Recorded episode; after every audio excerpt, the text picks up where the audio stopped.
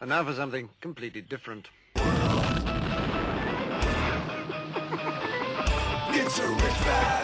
Forget everything you've been told by others before. Get ready for the real deal, the full story, real talk about money, markets, life. Now, it's the Real Investment Show with Lance Roberts, presented by RIA Advisors. And good morning and welcome to the show. It's the second best day of the week. That's right, Thursdays. We get ready to wrap up this holiday shortened week. It's uh, gone by really quick, of course. And uh, as we're also getting ready to wrap up the month, right? So as we finish up this week, we'll be heading into the last week of June, which is also the end of the quarter. So that means a lot of portfolio rebalancing coming up next week. Again, what that just suggests is a bit more volatility in markets as, as uh, you know, we continue to kind of get positioned back to where we need to be. Now, the, the good news about that is that because of all the selling that we had just this last week, we're going to see a, a reversion potentially of this trade. And again, we talk about these short term market rallies, these potentials for a bottom, etc. Um, now, right now, because of the sell off that we had last week, this means that a lot of portfolio managers are way off sides right now. They're underweight equities because the value of the equities in their portfolios declined. And of course, because bonds have been under pressure, those are also out of balance. And so, to get those back into balance for end of the quarter reporting, they're going to have to potentially do some buying, right? So, we're going to have to see some potential buying in uh, both bonds and stocks over the next week. Now, how that all plays out don't quite know. But uh, again, there's going to be some support next week as we get ready to wrap up the quarter and have end of the quarter window dressing for portfolios. So again, potential here for a, a little bit of a rally as we've talked about over the last day or so. Uh, markets did open down fairly sharply yesterday morning. Now, uh, again, as we kind of replay the week a bit, on Tuesday, nice rally coming out of the extended holiday weekend. Wednesday, um, you know, it, it, just you know didn't do a whole lot yesterday. We opened down, looked like we are going to give up a lot of the gains that we had made on Tuesday, but did rally back. Finished a little bit lower, but yesterday was actually a positive trading day because we opened down, and then even though we closed a little bit lower, we were well off the lows for the day. So uh, actually a bit of a positive day there, and we're now very close to triggering a very very short term kind of, of buy signal. So again Moving into next week, would not be surprised if these markets can muster a little bit of a rally here. Now, importantly, uh, you know things like uh, cryptocurrency, other speculative assets like cryptocurrencies are also getting a little bit of a bid here, and that's helping kind of support this idea of, uh, of at least maybe a short-term tradable rally. So again, a, a, push back up to around 3950 on the S&P 500 to 4000 certainly not out of the realm of possibility but again, want to use that to raise cash um, hedge portfolios, be a little bit more cautionary here. We're not out of the woods just yet. Markets remain in a very defined downtrend at this point, lots of overhead resistance. And as we've talked about before, a lot of people are just trapped on the long, you know trapped in their positions. They're just kind of looking for an exit here. Now, one of the questions that we've got to kind of explore this morning is whether or not the markets have priced in the economic recession. Uh, we'll talk a little bit about what Jerome Powell said uh, to Senate yesterday. He's got a two day testimony going on right now. He'll finish that up today. But, you know, been, he had a very interesting exchange with Elizabeth Warren that we'll get into this morning. Uh, talking about you know what his role is and what he sees his role is in terms of combating inflation and then her views about what that means for the economy. And, and, and they were both right, but a very different, interesting perspective from two different people yesterday. And we'll kind of get into the, the ebbs and flows of that. But one thing here is that earnings, so when we talk about the value of the market, the market's down about 21% this year, a little bit more uh, so far this year. So 21% decline, surely that's priced in a good bit of the recession if we're going to have one, right? Well, not necessarily, because if we take a look at valuations, right, that's what we talk about when we're talking about pricing in things. And you see a lot of people talking about, well, you know, forward P's have already come down to 15 times earnings. That's a great level. Well, that is with the exception of the fact that the only thing that has fell in the terms of that valuation measure is the P in the PE, right? So prices have come down, but earnings estimates haven't yet. So if price just stays the same as where it is right now and the earnings begin to fall, valuations are going to rise. And that's one of the big risks that we have here. And that's why, likely right now, that we haven't seen an actual bottom just yet because the E in the valuation measure has not come down. Estimates are still very high. Now, we're just starting to see kind of the cracks in these earnings estimates where we're starting to see analysts begin to lower these estimates a bit here. And so that's going to that's going to really start more in earnest as we get later into this year. Those estimates are going down, particularly as the economy slows, simply because of, of tighter monetary policy. And that's suggesting that we don't even have a recession. If we just slow the economy without getting into recession, that would A, be a miracle, and B, that would still mean that earnings have to come down here because we're going to have a slower economic environment. Where do earnings come from? They come from what you and I do in the economy, right? It's our economic activity that drives the E in earnings in uh, for the economy. Now, more importantly though, if we get into a recession, totally different thing. so we're going to see earnings drop a lot more at that standpoint as we get into a negative contraction of economic activity. In other words, we're actually performing a lot less. That's the real risk here. So if we get into a recession, assuming prices just stay where they are, valuations are going to go up, but that's not going to happen. Prices will have to come down more to adjust for lower earnings as we start to see those come in, and particularly as the economy slows. Now, look, the risk of a recession has risen markedly now that the Federal Reserve is aggressively tightening interest rates. They're also reducing their balance sheet. But at the same time, we have this run of inflation. We have high gas prices, high oil prices, high food prices. All these other costs are weighing on consumers. That's also tightening monetary policy at the same time. So, this really makes it a lot more challenging for the Federal Reserve to try to navigate not putting the economy into a recession.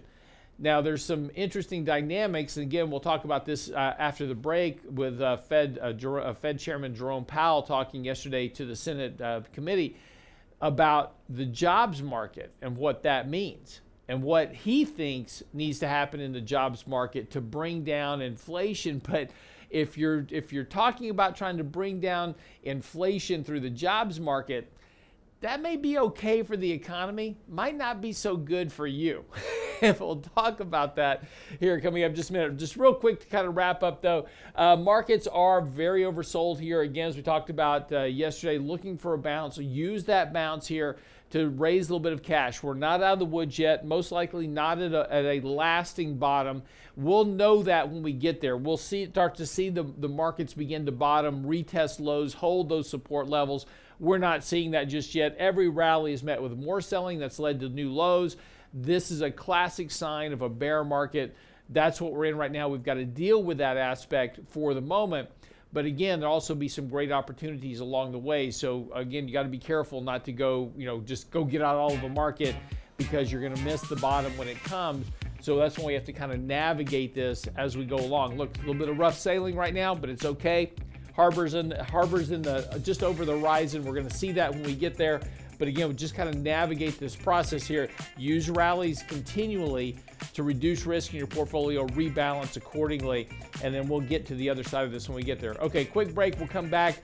Um, talk about Jerome Powell's conversation yesterday with the Senate and what he said and what it means for you and your money. Be right back.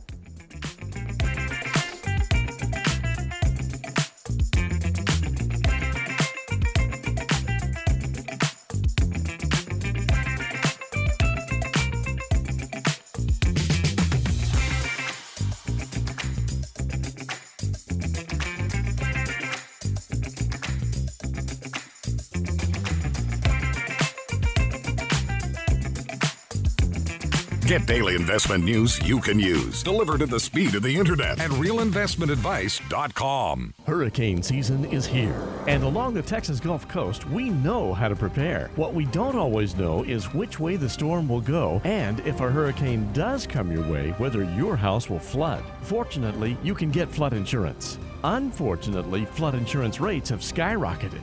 Don't be at risk. Let the specialists at RIA Insurance assess your needs and shop your coverage for the best rates possible. Another service from realinvestmentadvice.com. Click on the insurance tab, realinvestmentadvice.com.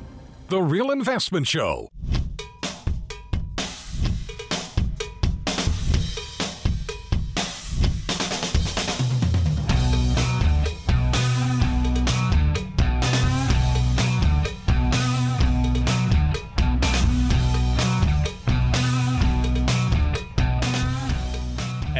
Back to the show this morning. So, before we get into talking about um, Jerome Powell up on the Senate banking yesterday, you know, oil prices continue to be a uh, an issue of concern, and you know, the White House uh, facing a really tough midterm election coming up, uh, particularly with you know, in, in the face of inflation, which you know doesn't doesn't help the electorate. Again, we've talked about before that one of the issues with elections is that most people really aren't that attuned to politics, right? I, I, know it may seem that way because of what you know what you see on CNN and what you probably see on your social media. It sounds like everybody in the world is just all honed in on politics. It's really not the case.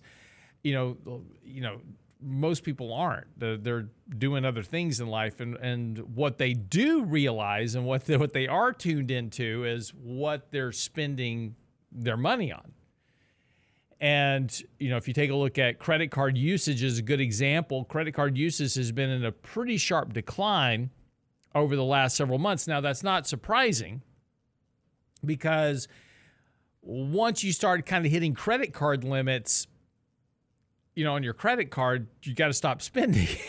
you know, there's this kind of natural barrier to spending money on credit cards, and and sure, you could go out and get another credit card, but even even people that that aren't budgetarily conscious, right? There's a there's an issue when you start maxing out one credit card, then you get another credit card, and even there's this even for the most uneducated financially, there is a there's a point to where you go, man, I gotta stop getting credit cards um, you know, because money's not free and the bill comes due. And not surprisingly, we're starting to see credit card usage drop because we've seen a massive surge in the last several months of credit card debt, revolving uh, credit card debt, that's gone up a lot. So, you know, people realize that there's a problem, and and and, and when they go to vote, and this is what happens throughout history. When you know George Bush was up for, uh, you know, elect, uh, sorry, uh, during uh, George Bush's second term, right, we had the financial crisis, and that pretty much sowed the seeds for President Obama to get elected. Because people tend to vote by their pocketbook and and when they're not happy about the current administration they tend to vote in the other direction. And and that's just the way people are right? It's just they they are very tied to their economic fate, and they blame the people in office for that. So, not surprisingly, the White House bit of a scramble mode here because of oil prices and high gasoline prices. We talked a little bit yesterday about some of the, you know, the the bad ideas. You know, trying to eliminate the gas tax, you know, temporarily. That's not a fix.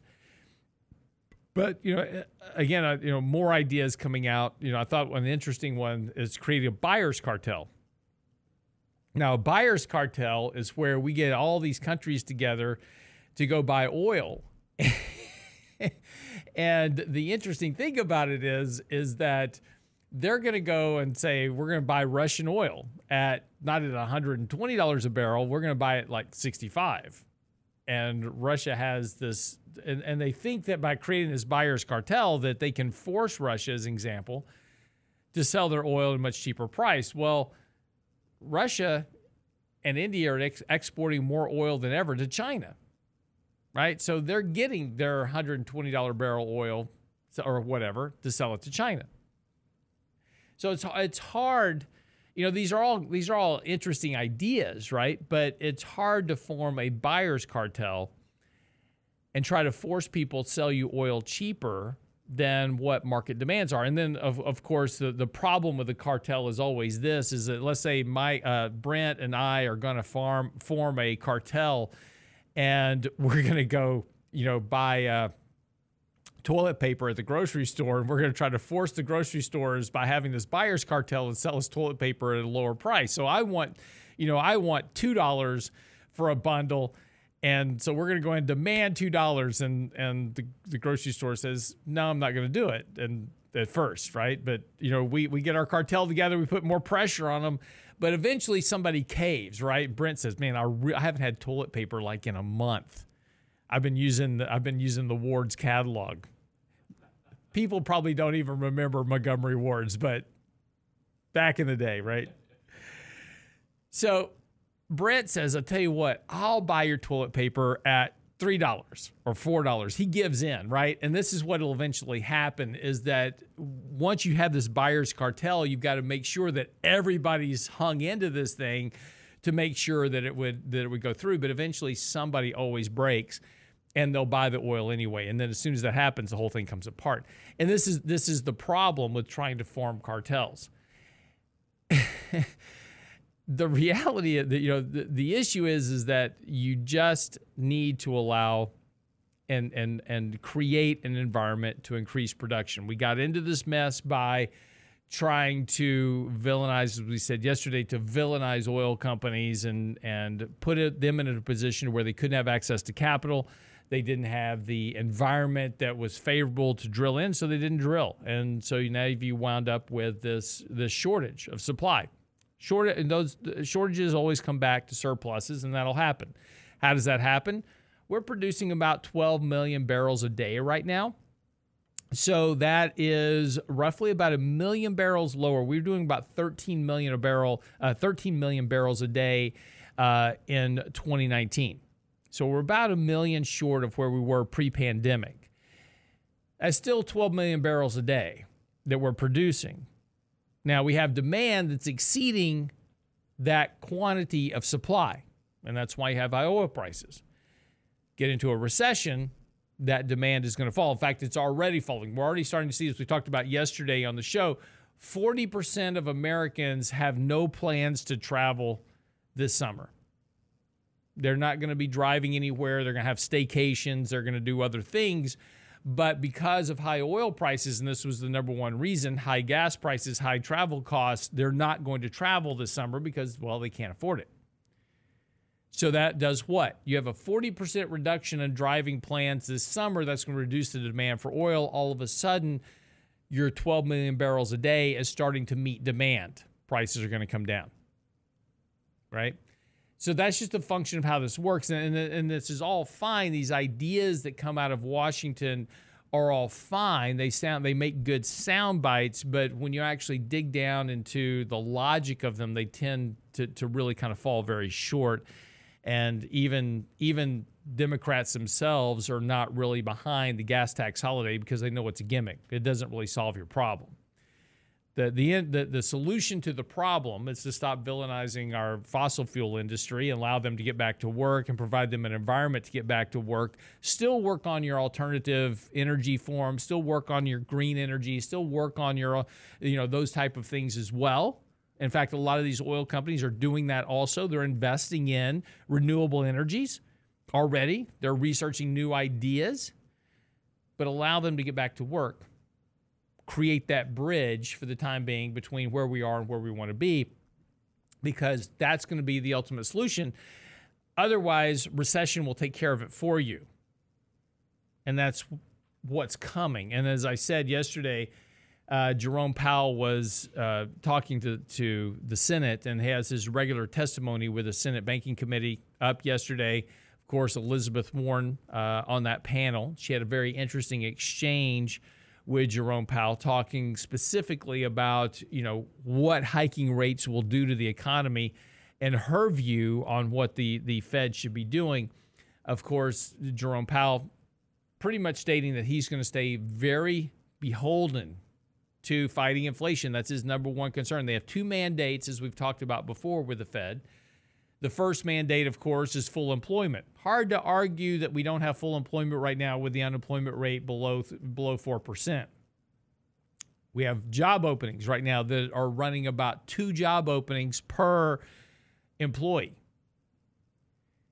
So clearly, we have a very robust employment market right now. Now, look, as we've talked about before, the job opening survey, you know, I don't put a lot of credence into that because, again, there's a lot of companies that just leave job postings up all the time. Doesn't mean they're actually hiring. As we talked about before, particularly when it comes to companies like restaurants where they have a lot of turnover in waiters and waitresses, they just kind of have a permanent job opening for waiters, waitresses, hostesses, what you know, whatever, because those things turn over so readily, and particularly in this economy where a lot of people are just job hopping to get a higher rate, that turnover stays very high. So they just kind of have a permanent job opening. Doesn't necessarily mean they're hiring today. They might be, but they're always taking in applications because they know that within the next you know few weeks, month, whatever it is, they're going to have to ha- ha- be hiring somebody. And there's a lot of industries like that that have a lot of high turnover. So they kind of have these permanent job postings. So the job opening survey, you take that with a little bit of grain of salt. Also, I think there's a, a good bit of double counting going on in those jobs because of the way that they collect that data. Uh, it's very possible we've got a lot of double counting in those areas. Um, and this is this really kind of be, uh, is, is, one of the issues. But again, regardless of that, we do have very low, on, uh, you know, very you know, very full employment. You know, unemployment rate below four percent. Jobless claims are historically low. Now, the interesting thing about that is that very low unemployment rates and very low levels of jobless claims are actually pre-recessionary, and that's kind of an that's kind of a uh, a, a, a, a, twist on the data that's kind of hard to wrap your mind around, but basically, we're running out of people to hire. and the next side of this, of course, is when you have that type of environment, that's where you have rising wages, you have you know those additional costs on the businesses, and this is where businesses start to do what, right? Hiring freezes and as the economy slows, as demand pull back, that leads to layoffs, then to permanent layoffs or what they call firings. That's kind of the next cycle of this. And again, it's interesting. What the Fed wants is full employment, which is what we've got, but that's actually pre recessionary while they're hiking rates. we'll talk about all that, what Jerome Powell said when we come back from the break. Don't go away.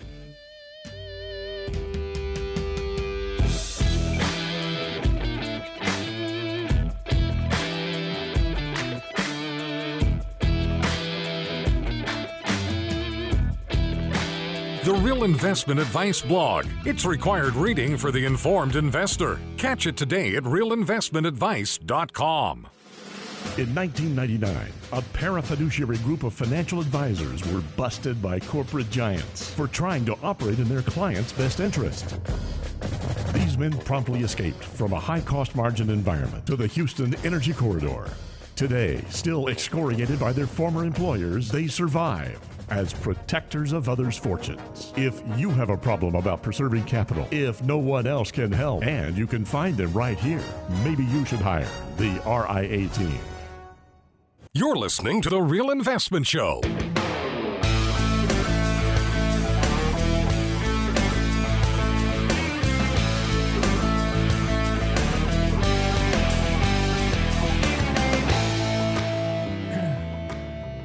So, welcome back to the show today. It's, uh, of course, Thursday. Second best day of the week as we get ready to wrap it up. I tell you what, I'm tired. I don't know why I'm tired today. It's the heat. Is it? Yeah. I'm just. Just saps your energy. I guess so. I went. I went running on Monday. I did about five miles Monday. I guess, but I went early. It was like nine o'clock in the morning. Mm-hmm. But it was only ninety by then. It was. It was yeah. about. It was about ninety degrees, but it was. It was hot. Yeah. It was. It was. It was hot. We'll get a relief this uh, weekend. Really? Yeah. Rain coming on Sunday. I'll take it. Me too. It's, just going to turn to steam when it hits the ground. Well, there's so. that, yeah. so, um, but yeah, it's it's been uh, kind of this this heat wave. I got a, a picture from uh, so my co- my uh, very liberal cousin Dwayne. Good morning, Dwayne. Know you're listening. Lives out in Utah. Yes. Next to Yellowstone Ranch. Mm-hmm. so he sent me a picture yesterday of a, he's, uh, he's he's a he's he, he's a, con, a, contractor and so he's building a new house and showed me his picture from his office window. Of course, there's mountains in the background. It's all very pretty. I'm like, I have an office out of my window. I see nothing but flat. Freeway. exactly. I'm gonna have to. I'm, I'm gonna have to move somewhere where there's some terrain eventually. Either a beach or some mountains. One of the Yeah, two. Gotta yeah. have. Gotta have some terrain. anyway, uh, the Federal Reserve yesterday uh, up on Capitol Hill. Uh, Jerome Powell, of course, testifying before the Senate Banking Committee. Uh, interesting comments that he was making yesterday. Federal Reserve, and I'm just going to read to you this is from the Wall Street Journal this morning. Federal Reserve Chairman Jerome Powell said the central bank's battle against inflation could lead it to raise interest rates high enough to cause a recession. And of course, this is his most explicit kind of warning this year. There's this quote It is not our intended outcome at all creating a recession, but it's certainly a possibility, Mr. Powell said. Uh, we are not trying to provoke and do not think we will need to provoke a recession, but we think it is absolutely essential to bring down inflation, which, of course, is running at about a 40 year high right now. Now, this is an interesting comment because really, as he went through his testimony yesterday, his attitude and his comments were really to the fact that we're hiking interest rates and we're going to slow the economy, we're going to combat inflation, but we're not going to cause a recession. Even though he warned it's a possibility, he was like really kind of avoiding the idea of, the, of saying it's an absolute certainty. And I, and I thought this was interesting because a New York Federal Reserve paper right? So these federal, so the Federal Reserve, by the way, has regions. If you're not aware of this, they have the Atlanta, uh, the Atlanta Federal Reserve, they have the Dallas Federal Reserve, the Richmond Federal Reserve, et cetera, Philadelphia. Each one of these regions controls a specific number of, of or controls a specific territory of the country for distribution of money, banking, etc. So they these of course these are stock full of economists and analysts and all ki- types of other people that work in these regional feds and they produce commentary on a regular basis and a lot of data right and we would talk about the atlanta fed gdp now which is currently running at zero at the moment for the second quarter but each one of these regions produce a good bit of data uh, we have these regional manufacturing federal reserve surveys you know, talks about what's going on in their in their regions in terms of manufacturing. So they produce a lot of data about the economy. So it's not like Jerome Powell is devoid of of data that's happening in the economy. He knows what's going on. This he he gets all these reports. He talks to these all the heads of these regional uh, Fed regions on a regular basis. But again, you know, he can't just come out and say, yeah, recession's coming, no way to stop it, because immediately, if he would have said that yesterday, yields would have dropped to about 1% and uh, markets would have been down 20%, right? I mean, just that quick. He, he can't, so he can't say that. So you have to kind of parse through this stuff that he says. And he's laying out the case and saying, look, you know, I'm hiking rates, probably going to have a recession, but I can't really say that, right? It's kind of a wink, wink, nudge, nudge thing, right? But a recent New York Fed paper came out and said that this is from Liberty Street Economics puts the probability of a hard landing in the economy at 80%. Now, what's the difference between a soft landing and a hard landing, right? Think about it like flying an airplane. You know, a soft landing is when the the plane comes down, lands on the runway perfectly, right? Kind of that, you know, kind of like coming back from, you know, flying in from New York, landing at an Intercontinental in Houston, nice soft landing, everybody's happy, all good. Pull up to the taxi, get off the plane, everybody's everybody's good. That's a soft landing, And right? applause worthy. and applause worthy when that happens, right? So, I think people are applauding just for simply fact that they made it. Especially lately with all the delays, they're just they're clapping because they're glad to be home wherever they want to get to. But that's a soft landing, oh, and so in, in an economic sense, a soft landing is where you can slow the economy, cool inflation, but not cause a recession. Brent, do you know what the difference is between a recession and a depression? I've told you this before. Yes. Yes. What is it? You what, know, what you said. that's what I said. Got it. Recessions. recessions when Brent loses his job. A depression's when I lose mine. Right. Right. So that's that's the old story. But a soft landing is where you avoid the recession, but you fix every all the other problems. A hard landing is when you wind up in a recession, or worse, a depression, and you lose your job. Right now, the New York Fed is putting that that odds at 80%. They cut GDP by one and a half percent in just a space of three months, and they expect a recession for two years. now, that's not really the kind of news that you want to put out there into the financial markets, but that's why we saw such a big reversion and drop in interest rates yesterday. Bond prices, you know, having a very nice day yesterday. And that's going to continue. There currently the yield on 10-year treasuries has not is not reflecting what's going on in economic activity, which is declining very rapidly.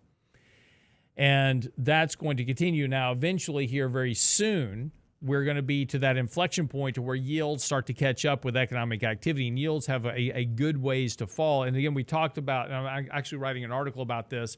I'm going to touch on a little bit in this weekend's newsletter as well that the market is not pricing in yet. The market's not pricing in fully an economic recession. And that's really on two fronts. Stocks aren't pricing in the recession. I was talking about in the first segment this morning. Earnings estimates have to come down. They got to come down a lot, and they're that's just that process is just starting. So while the P has come down in valuations, the E, the then the PE ratio, the price earnings ratio, the P has come down. The E has not. The E has got to come down yet. So there is more pricing on the equity side that has to be priced in to cal- to compensate for a much slower earnings and economic growth environment. Yields also have to price that in. They have not done that yet either. So that's still coming. Now this this brings up kind of the interesting conversation that happened, you know, in the middle of this with Elizabeth Warren now you got to take Elizabeth Warren with a little bit of crazy. Uh, I mean, uh, uh, salt, salt, salt. I meant a, a little bit of salt when you take her comments.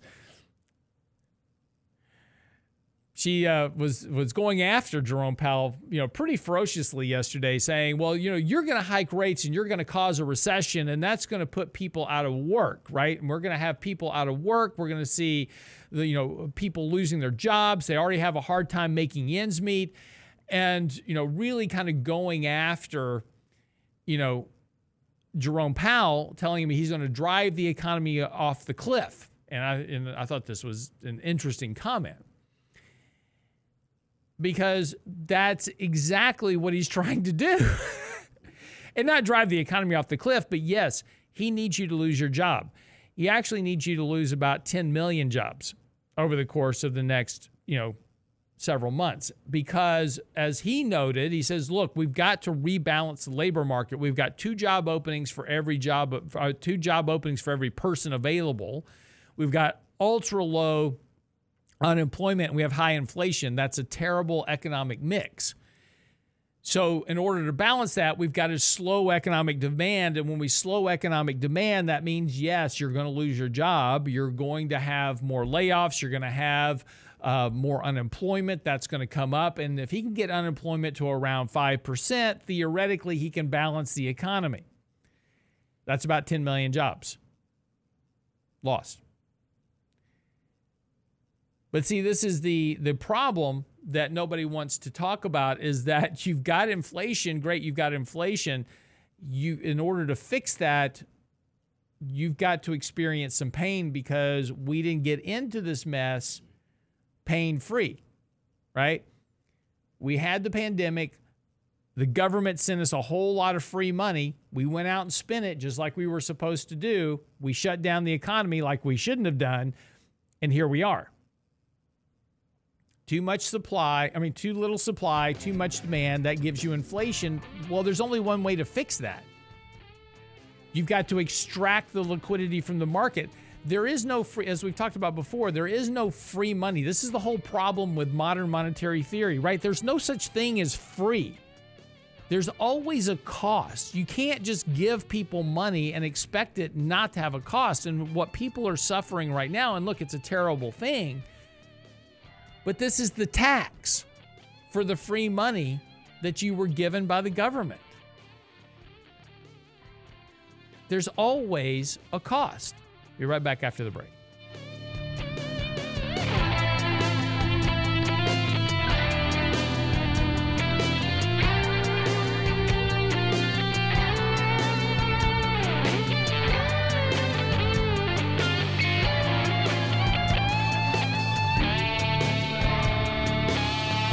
Get daily investment news you can use, delivered at the speed of the internet at realinvestmentadvice.com. Hurricane season is here, and along the Texas Gulf Coast, we know how to prepare. What we don't always know is which way the storm will go, and if a hurricane does come your way, whether your house will flood. Fortunately, you can get flood insurance. Unfortunately, flood insurance rates have skyrocketed. Don't be at risk. Let the specialists at RIA Insurance assess your needs and shop your coverage for the best rates possible. Another service from realinvestmentadvice.com. Click on the insurance tab. Realinvestmentadvice.com. The Real Investment Show.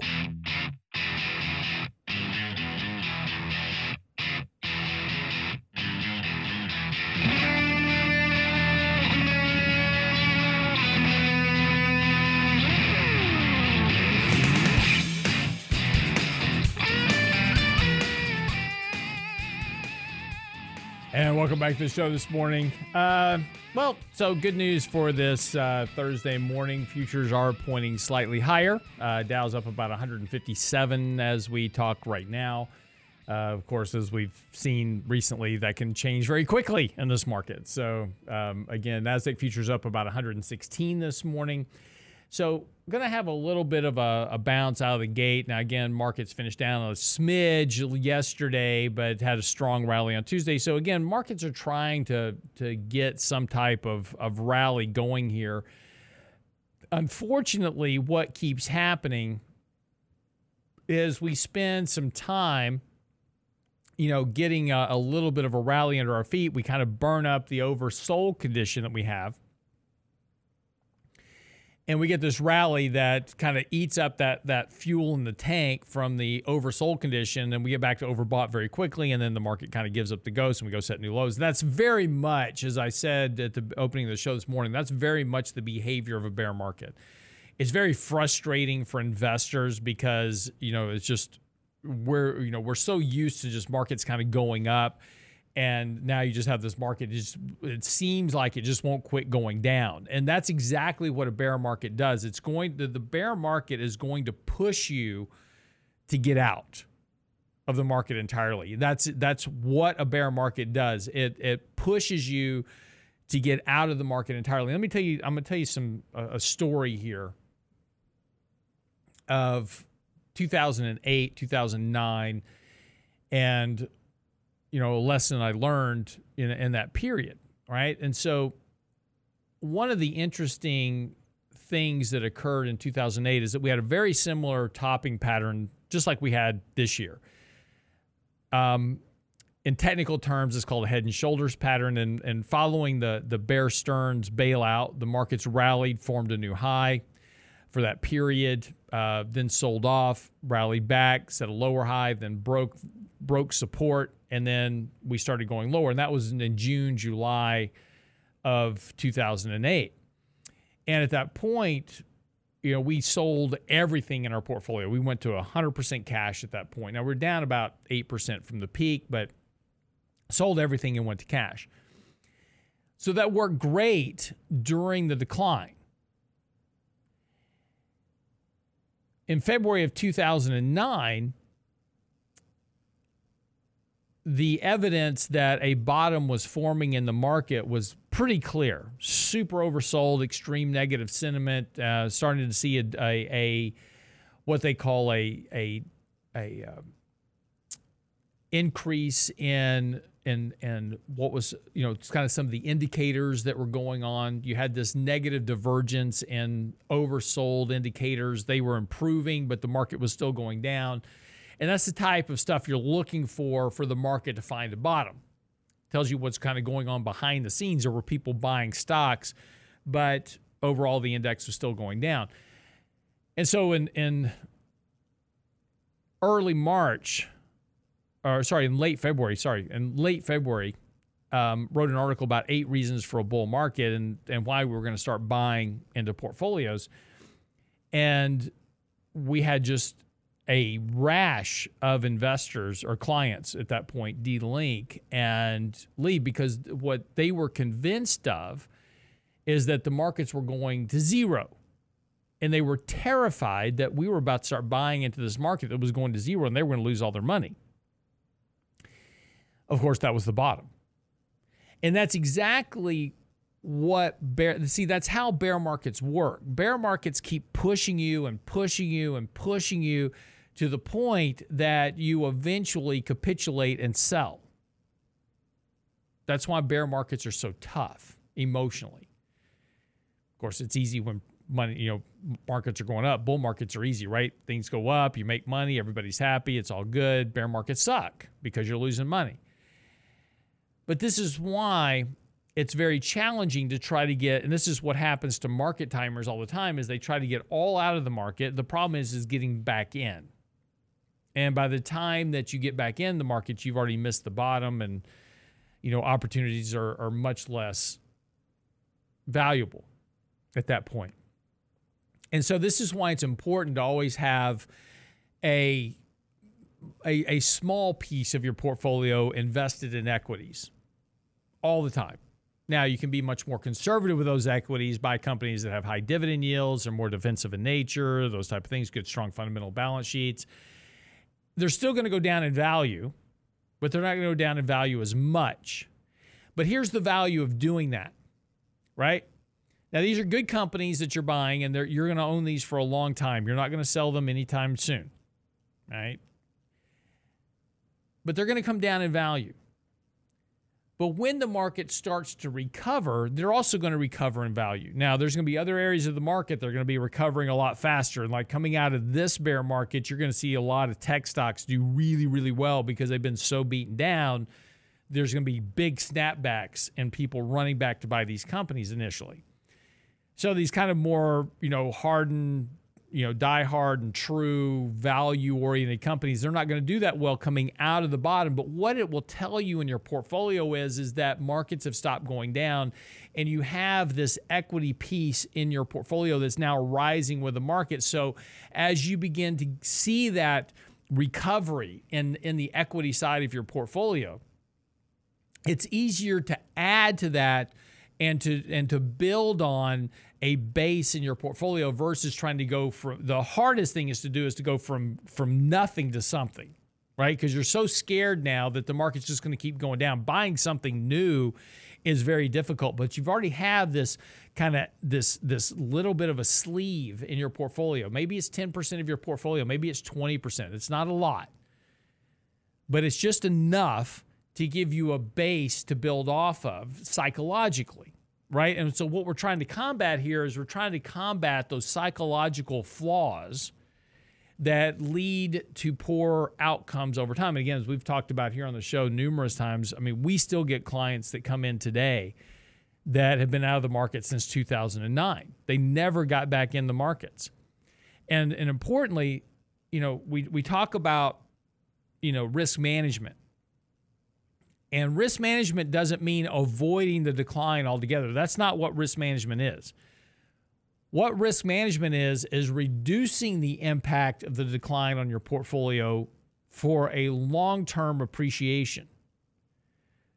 I can recover five, six, seven percent losses. That's no big deal, right? It's hard to recover a 40% loss. That takes too much time. But if my portfolios come down a little bit during the bear market, that's okay because when the market recovers, you'll very quickly get that back. You'll be back on track and growing. But what happens with a lot of people is, is they try to get out of the markets, then they miss the entire recovery. And again, what's worse, right?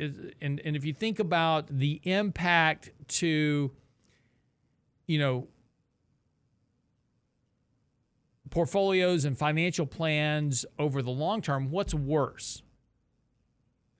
I had a I had a hundred I had, say I had say I had a million dollars in the market in 2007 and I just held it all through 2008. Yeah, I lost 50% of my money. I'm down to half a million bucks. That's terrible, right? But then the market rallies 400% from that bottom. So now I'm at $2 million. What's worse, that or having a million dollars getting out of the market early, right? Keeping my million dollars during 2008 and then missing the 400% advance till current because that happened to a lot of people. From a financial planning perspective, they would have been better off just to ride the market. Now, we're not advocating that, right? I'm not advocating buying and holding and doing all that type of stuff. I'm not saying that at all, but what I am saying is, is we can make decisions to try to, and this is called, you know, loss aversion. We can make decisions to try to avoid loss that have a worse outcome on our financial future than actually taking the loss. And this is a very hard concept for people to wrap their head around because they just don't want to lose money. And I get it, right? I mean, this has been a very tough market this year. Markets have declined fairly sharply, you know, down 20% for the year. It's been a very orderly decline. Been a lot worse in some areas. The average retail investor saw a stat out day before yesterday. The average investor is down 35% for the year. Markets are down 21. You know, so depending on how you were invested and what kind of risk you were taking, that that penalty can be a lot worse. But this is why we talk about risk control, risk management. You know, increasing allocations at sometimes, reducing it at others. But the problem, as always, of trying to go to zero and avoid market declines is the getting back in part. And psychologically, that becomes very tough. But this is what bear markets do. And this is the thing we have to understand in terms of bear markets is that it's going to push you and it's going to shove you and it's going to maul you and it's going to do everything it can to try to get you to sell. And this is very frustrating. Rallies are going to you're going to get these great rallies and and you're going to go oh this is it I got to get back in right? I don't want to miss the bottom right? We, we all don't want to miss the bottom. Everybody's trying to find the bottom. I'm getting a lot of people emailing me right now is the bottom in? No not in yet. Not seeing the signs that a bottom is in yet. When we start seeing those signs we'll certainly let you know but we're not there yet. So we still have some navigation to do and that's what our job is. That's what we have to do every day we have to navigate this, but we have to also make sure we don't make decisions that psychologically impair our long term financial outcomes. All right, that wraps up the show for the day. Be sure and get our weekend newsletter that's coming out on Saturday. We'll have that right to your email inbox. So simply go by the website, make sure you're subscribed for the newsletter. Just click the little subscription link. Our daily commentary is coming up very shortly, be out here in about 30 minutes. Um, quick little overview of the markets where we are, kind of some of the important highlights that are going on. You subscribe to that as well. Get that delivered right to your email inbox every morning before the market opens. Keep you up to date and apprised on what we're thinking about the markets and what we're seeing. Check out SimpleVisor.com. That's our digital only platform. All your own research that we provide for you right there, SimpleVisor.com. Have a great day. See you back here tomorrow.